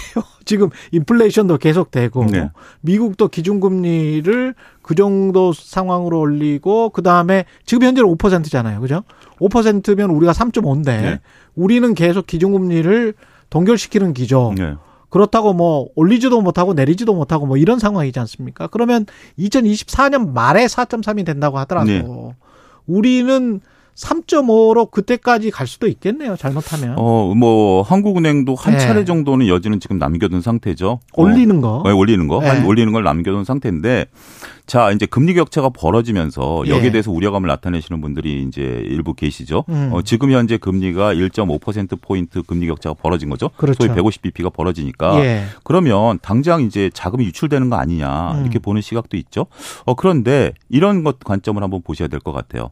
어 그 작년 말부터 영, 그, 나타났던 건데 신흥국들이 더 이상 미국의 금리 인상을 따라가지 않습니다. 음. 특히 인접국인 캐나다 같은 경우 미국이 금리 인상하기 전에 동결을 했어요. 예. 캐나다 기준금리는 4.75입니다. 아. 그러면 당장 지금 미, 캐나다는 4.75고 미국이 5%라면 음. 캐나다에 있는 금리 자금이 미국으로 쏠려야 되죠. 그렇죠. 근데 지금 그런 현상들이 안 보이는 거죠. 키- 달러가 않다. 강세를 안 보이고 있기 때문에. 예. 어 그렇기 때문에 이게 금리가 벌어지면 물론 이그 금리에 따라서 움직이는 자금들도 있긴 있어요. 지금 이제 우리 음. 채권에서 약간의 유출은 있긴 합니다만 꼭 그게 전부는 아니라는 거죠. 더군다나. 지금 이제 예. 우리가 3.5고 뭐 서로 한 차례씩 더 올려서 어. 4, 3.75고 미국이 5, 5.5까지 올린다라고 생각을 하고 그러면 자 미국은 이제 떨어질 일만 남았습니다. 음. 미국은 떨어질 일만 남았고 올릴 만큼 올렸다. 예, 더 이상 못 올리는 거. 지금 예. 이제 어떻게 보면 어, 미국 시장이 강하고 글로벌 주식 시장이 강한 게 이제 서로 저는 눈높이가 같아졌다라고 보는 거죠. 음. 2022년만 하더라도 월가에서는 계속 올리지 마라 올리지 마라 했지만 연준은 끊임없이 금리를 올렸고 이제 월가에서는 그래 니네 올리고 싶은 대로 올려봐 어디까지 올릴 건데 음. 5.5 이상은 못 올릴 거 아니야. 음. 그러면 이제 우리는 그것 다 반영했어. 음. 라고 지금 월가는 인식한다라고 저는 보는 예. 겁니다. 우리는 깨질 만큼 깨졌다. 예, 예. 이제 예. 더 이상의 이제 니네가 그러니까 왜냐하면 미국도 지금 이제 경제 체력이라든지 이런 것들을 보면 음. 막대한 재정 부담이 있기 때문에 음. 다들 월가에서는 이제 과거에 어 뭐 블러드 총재 같은 분이 4%대 기준금리여서 5까지 올린다고 그랬을 때 뉴욕 증시가 크게 흔들리지 않았습니까? 음. 근데 그분이 지금 6이라는 숫자를 얘기해도 물론 이제 올해는 투표권이 없긴 합니다만 6이라는 숫자를 얘기해도 월가가 꿈쩍을 안 하는 거죠. 어. 그건 월가에서는 이미 연준이 올릴 수 있는 소위 패가 보이기 보인다라는 거죠. 그럼에도 불구하고 더 이상의 자산 하락은 없다. 주식이나 예, 부동산에 자산 하락은 없다라고 단언하기는 쉽지 않은 상황인 쉽지는 않지만 예. 어느 정도 이제 반영이 돼 있다라는 거죠. 물론. 예, 예. 물론 이제 뭐 기준금 뭐 CPI라든지 우리가 뭐 PC 지표라든지 고용 지표라든지 보긴 봐야 되겠죠. 연준도 예. 항상 파월 의장도 말을 아끼는 게 우리가 이렇게 하겠지만 음. 지표를 봐야 되겠다라고 하지만 예. rough하게 봤을 때는 어느 정도는 이제 consensus가 거의 이제 작년 대비해서는 좀 일치했다라고 보는 거죠. 물론 연준도 극단적으로 6%대까지 금리를 뭐 그거 말고도 음. 쓸수 있는 카드는 많죠. 그렇죠. 연준이니까. 그렇죠. 어, 네. 거기에 따라서 자산 시장이 크게 요동칠 가능성도 있죠. 양적 긴축이나 완화를 할 수도 있는 거니까. 음, 예, 충분히 그들은 뭐 할 수 있는 거죠. 우리의 자산 시장은 어떻게 전망을 하십니까? 부동산이나 주식 시장은 우리의 가격은 또 어떻게 생각하시는지? 어, 아무래도 뭐 금리라는 예. 측면에 있어서 보면 두 가지 측면이 있을 것 같습니다. 우리는 이제 지금 현재 금리를 더 이상 올리지 못하는 이유 중에 하나가 이제 막대한 가계 부채, 특히 이제 부동산 부채 때문이고 예. 우리가 25bp 금리 인상을 하면 한 조사에 의하면 가계 부채만 따졌을 때 가처분 소득이 6조가 줄어든다라는 통계치가 있습니다. 가처분 소득이 6조가 예. 줄어든다. 이자를 이제 그만큼 더 낸다라는 거죠. 돈 쓸 게 없다. 예, 예, 그렇게 그런 것 때문에 지금 이제 금리를 못 올리고 음. 어 작년부터 이제 조금 격차를 두기 시작했죠. 어 한편으로는 현재 지금 윤석열 정부에서 은행에 대해서 좀 공공재다 대통령께서 공공재다라고 선언을 하셨잖아요. 음, 그렇죠. 이건 논쟁거리가 있는 부분들이긴 하지만 예. 공공재라고 선언을 하셨기 때문에 은행들이 지금 눈치를 못 보면서 눈치를 어, 보면서 아 눈치를 예. 보면서 눈치를 예. 보면서 예. 지금 이제 금리도 가상금리도 낮추고 있고 예. 뭐 이러다 보니까 외국인들이 이제 은행주들을 팔고 나가고 다시 이제 그런 현상들이 벌어지고 있는데 그 은행 이제 그 금리 부분에 있어서는 어느 정도 이제 은행들에 있어 시중 금리는 좀 이렇게 쉽게 못 올릴 것 같고 음. 이게 작년과 좀 그런 그렇기 때문에 일어난 현상이 작년에는 주식 시장에서 은행으로 자산의 로테이션이 굉장히 크게 일어났습니다. 예. 어, 채권이라든지 그랬죠. 이런 쪽으로. 예. 근데 지금은 영 모부 현상이 벌어지고 있습니다. 아. 은행에서 돈이 빠져나와가지고 예. 직접적으로 들어온다라기보다는 간접 상품에 투자하는 비중이 굉장히 높아지기 시작했어요. 음. 더군다나 이제 채권 같은 경우 예. 우리가 뭐 회사채 같은 경우 확정 금리로 만기까지 간다라든지 음. 아니면 채권을 보유한다 하더라도 이제 금리가 떨어지게 되면 거기서도 또 소득을 볼 수 있는 거 아니겠습니까? 그렇죠. 그렇죠. 거기에서 또 양도 소득이 나옵니다. 예, 예. 예. 그런 부분들이 발생하고 있기 때문에 음. 지금 좀 그렇게 주식 시장이라든지 자산 시장, 소위 위험 자산이 활성화가 좀 이루어지고 있는 부분들이 있는 거죠. 짧게 부동산 시장은 어떻게 전망하세요? 어, 부동산은 현재 급매물은 소화가 됐지만 예. 심리가 지금 워낙 위축돼 있는 상태이기 때문에 우리가 그렇잖아요. 11억짜리 10억에 사면 깎아서 하면 잘 샀다라고 하는데 예. 10억짜리 10억에 사면 야 내가 비싸게 산 거 아니야? 그렇죠. 그, 그런 느낌이 드는 거죠. 지금 그렇지. 이제 부동산 시장이 예. 내가 싸게 살 기회인 건 사실이지만 음. 조금 더 기다리면 더, 더 싸게. 살 수도 있다라는 심리가 작용이 되면서 음. 급매물 외에 그리고 핵심 지역 외에는 아직까지는 불안하다. 특히 PF 같은 거 보면 좀 불안하다 이렇게 말씀드릴 수 있겠습니다. 예, 여기까지 듣겠습니다. 경제합시다. 차영주 와이즈 경제연구소장이었습니다. 고맙습니다. 감사합니다.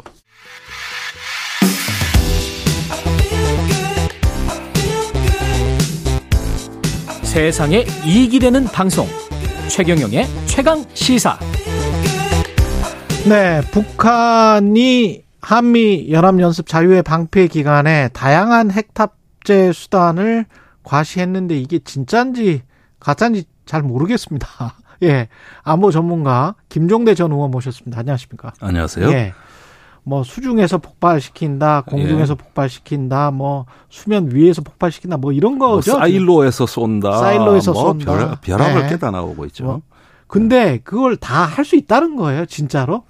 네, 네. 이게 지금 바로 되냐. 네. 이렇게 물을 필요가 없어요. 네. 계속 진화하고 있거든요. 아하. 그러니까 지금 북한의 그 이 핵미사일 그 진화의 방식이 매우 혁신적입니다. 음. 통상적으로 우리가 미사일을 개발한다 그러면 우선 개발하고 그 다음에 시험, 테스트를 해보고 세 번째는 실전 배치해서 연습해 보는 건데 이게 단계적, 직렬적으로 이어지는 프로세스거든요. 예. 근데 북한은 동시에 다 진행해요.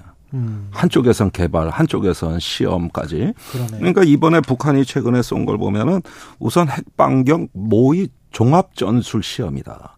이거는 실전 연습이란 뜻이에요. 아, 실전 연습이라는 뜻이고. 예. 그런가 하면은 또 수중 핵 어뢰가 이번에 새로 나왔지 않습니까? 수중 핵 어뢰. 예, 방사능 해일을 일으킨다. 이렇게 해가지고 어, 쏜 거는 또 이런 거는 테스트 시험이라고 봐야 되겠고요. 예. 그다음에 전략 순항 미사일이 나왔다. 이거는 그 상공 한 600m에서 핵 탑재 전략 순항 미사일을 터뜨린다는 건데 요것도 테스트입니다. 상공 600m에서 600m 상공에서 상공 600m면 뭐 비행기가 날아다니는 그 고도는 아니잖아요. 훨씬 비치죠. 그러니까 훨씬 비치죠. 요게 롯데가 어, 한 200m 되나요? 어 200m 좀 넘죠. 그럼 네. 600m면 네. 어유 상당히 가까운 건데 지상에서? 아, 요건 의미가 있습니다. 예. 그 옛날에 히로 히로시마에 예. 미국이 터트린 그 어, 리틀보이라는 원자폭탄. 그 리틀보이. 예, 예. 거기 한 570m에서 터진 걸로 돼 있거든요. 아, 그러니까 밑으로 내려가서 터졌던 게 아니고. 예, 그렇습니다. 이게 핵폭탄이 어, 지표면에서 터지면은 땅에서 충격을 상당 부분 흡수해 흡수를 해버리니까. 근데 공중에서 터, 어, 터지면은 이 충격이 고스란히 저 확산되기 때문에 네. 그 파괴력과 살상력이 아주 커지는 거거든요. 그러네. 예, 그런 중에도 또 가장 그 눈여겨볼 수 있는 건 순항 미사일뿐만이 아니라 예. 탄도 미사일도 같은 방식으로 실험했는데 이게 제가 제일 중요한 이번에 북한 미사일 도발 중에서 19일 날 예. 어, 이스칸데르라고 하는 예. 북한판 이제 이스칸데르 KN 23이라고 돼 있어요. 예. 이게 어 지상 800m에서 터졌습니다. 동해상에서. 물론 그 북한의 발표상 그렇다는 거예요. 이렇게 되면은 당시에 어 그쪽에서는 한 한미 음. 어 연합 연습이 이제 진행되고 있었고 예. 또 대규모 상륙 연습이 예고돼 있었지 않습니까? 예. 근데 공중에서 이렇게 바다에서 핵폭탄이 터지면은 음. 뭐 상륙함, 구축함, 항공모함 다 마비예요. 전부 마비되는 거예요. 바다에서 터지면. 예.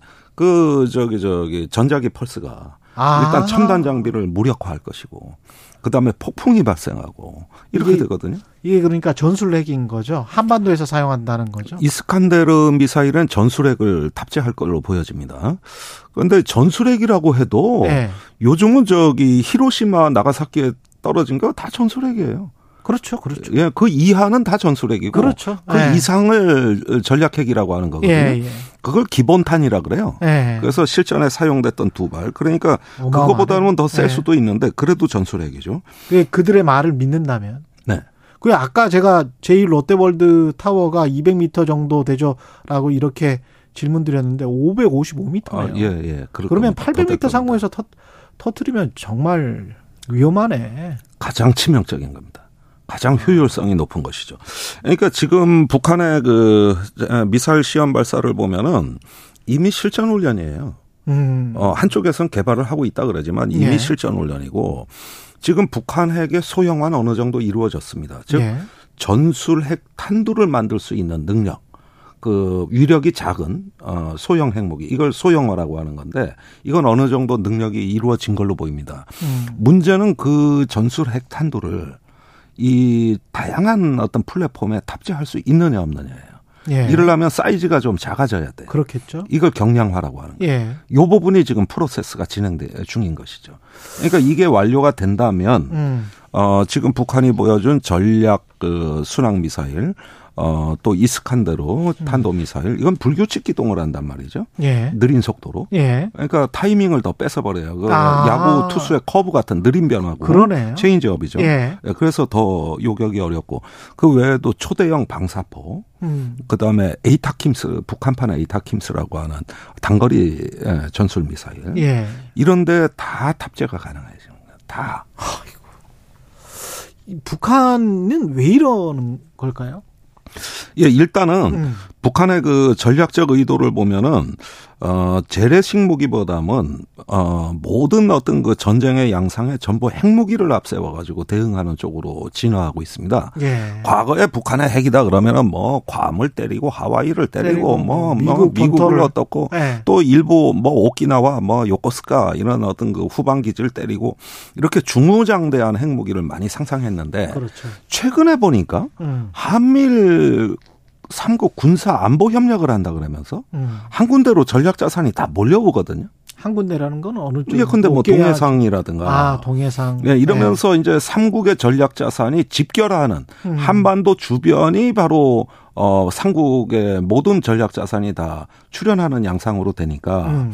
멀리 갈 것도 없이 여기서 어, 위력적인 핵무기를 터트려 가지고 동시에 제압할 수 있는 예. 이런 어떤 전략적인 의도를 내비치고 있다. 예. 그러다 보니까 낮은 수준에선 전술적, 중간 수준에선 작전적, 높은 수준에선 전략적 이 모든 작전을 전부 다 크고 작은 핵무기로서 다 전방위적으로 커버해버리는 이런 식의 어떤 그 핵전략으로 진화하고 있다는 것이고 우리는 지금 저 대응을 뭐 여러 가지 훈련도 하고 한미일 동맹을 강화한다 이야기를 대통령이 하고 있고 뭐 니미츠호라고 항모도 또 한번 예, 이번 달 말에 옵니다.